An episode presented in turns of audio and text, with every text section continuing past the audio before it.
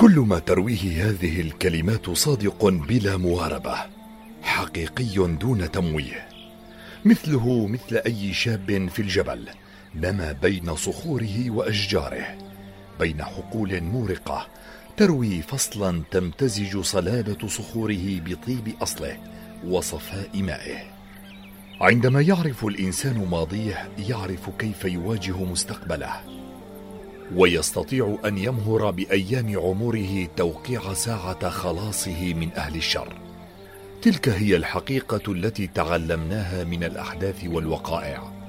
تلك هي الحقيقة التي نجدها بين ثنايا قصص وبطولات لا تنتهي.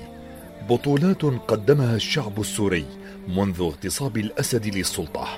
كثر هم الأبطال والرموز الذين واجهوا زمرة الهالك حافظ. وقفوا دون تردد واتخذوا موقفهم واضحا كما الشمس. نموت ولا نركع لجلاد. فمع قصة البطل الشهيد أنيس الحسون نكمل الحكاية وإلى جبل الزاوية. نشد الرحال. ولد أنيس الحسون بقرية المغارة بريف إدلب عام أربعة وخمسين وتسعمائة وألف وهي القرية التي اشتهرت بكثرة أدبائها ومثقفيها رغم أنها قرية صغيرة نسبيا وعرفت بأنفة أبنائها واعتزازهم بكرامتهم ونظرا لكون الحسون يتيم الأبوين. لم يكمل دراسته والتحق بالجيش أول شبابه.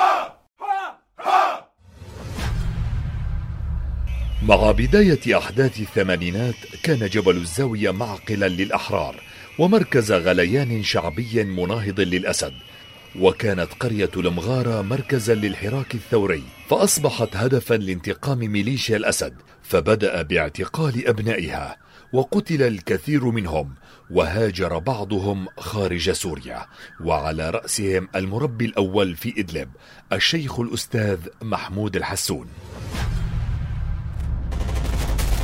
كان أنيس الحسون من الجنود الذين شاركوا في حرب تشرين للدفاع عن الجولان الذي باعه الخائن حافظ.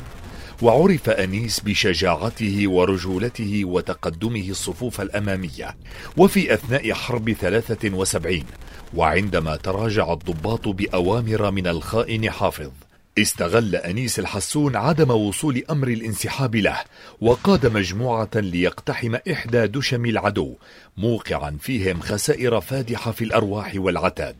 ونجا من الموت أثناء احتراق العديد من الدبابات إلى جانبه حتى أن قصته جسدت في عدد من المسرحيات التي قدمت عن حرب تشرين أنذاك.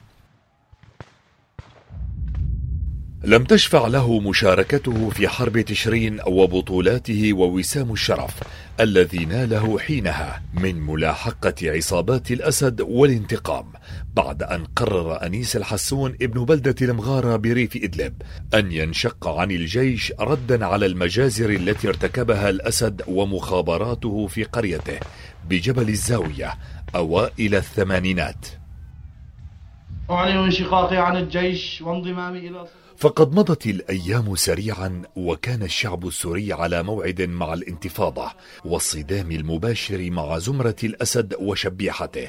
فانشق أنيس عن الجيش بسلاحه مطلع الثمانينات بعد أن أصبح أبناء عمومته في ذاك الوقت على رأس المطلوبين. فاتخذ قراره ولجأ إلى إحدى المغاور بجبل الزاوية بين قرية سرجة وقرية شنان وبقي لشهور عدة في الجبال مع بعض المنشقين الذين ساعد عددا منهم بالخروج من سوريا. أما أنيس فكيف له أن يترك أرضه وقد امتزجت روحه بذرات جبل الزاوية؟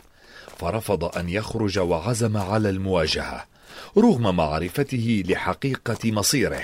ولكنها نفوس أبناء جبل الزاوية التي لا تعرف أقدامهم إلا الثبات والتضحية والرجولة.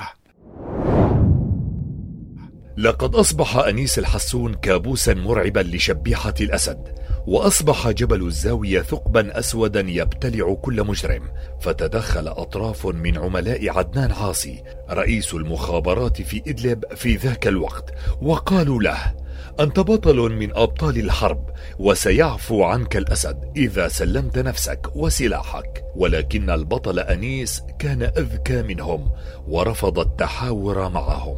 وأغلب الظن أن الأطراف التي تواصلت مع الشهيد كان لهم الدور بالكمين المحكم الذي مات على إثره يومها العديد من شباب جبل الزاوية. ويحدث ابن الشهيد أنيس الحسون أن والده كان نائما في إحدى مغارات جبل الزاوية مع عدد من رفاقه المنشقين والثوار عندما اقتحم شبيحة الأسد المكان. وبدأ إطلاق القنابل والرصاص واندلع اشتباك فقتل من قتل وأصيب من أصيب وارتقى على إثر ذلك البطل أنيس الحسون مع البعض من أصدقائه على ثرى الجبل الأشم. وقامت عصابة الأسد بحمل جثث الشهداء والمصابين ورميها في شارع معرة النعمان الرئيسي لإرعاب الناس وتخويفهم. وبقي الشهداء والجرحى لساعات على الأرض حتى أن أحدهم كان يصرخ وهو يتلوى من الألم. قتلوا رفاقنا هنيك قتلوهم هنيك بالمغارة ثم جاء عناصر من مجرمي المخابرات وأخذوهم إلى جهة غير معلومة.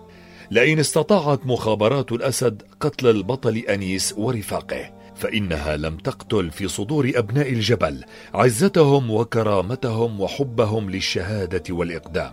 لطالما كان أبناء جبل الزاوية ورجاله موضع رهبة في صدور المجرمين والعتاة وسيظل جبل الزاوية كما كان سابقا جبل, جبل العزة والكرامة. وستبقى مغاراته عرين الثوار وموطن الأحرار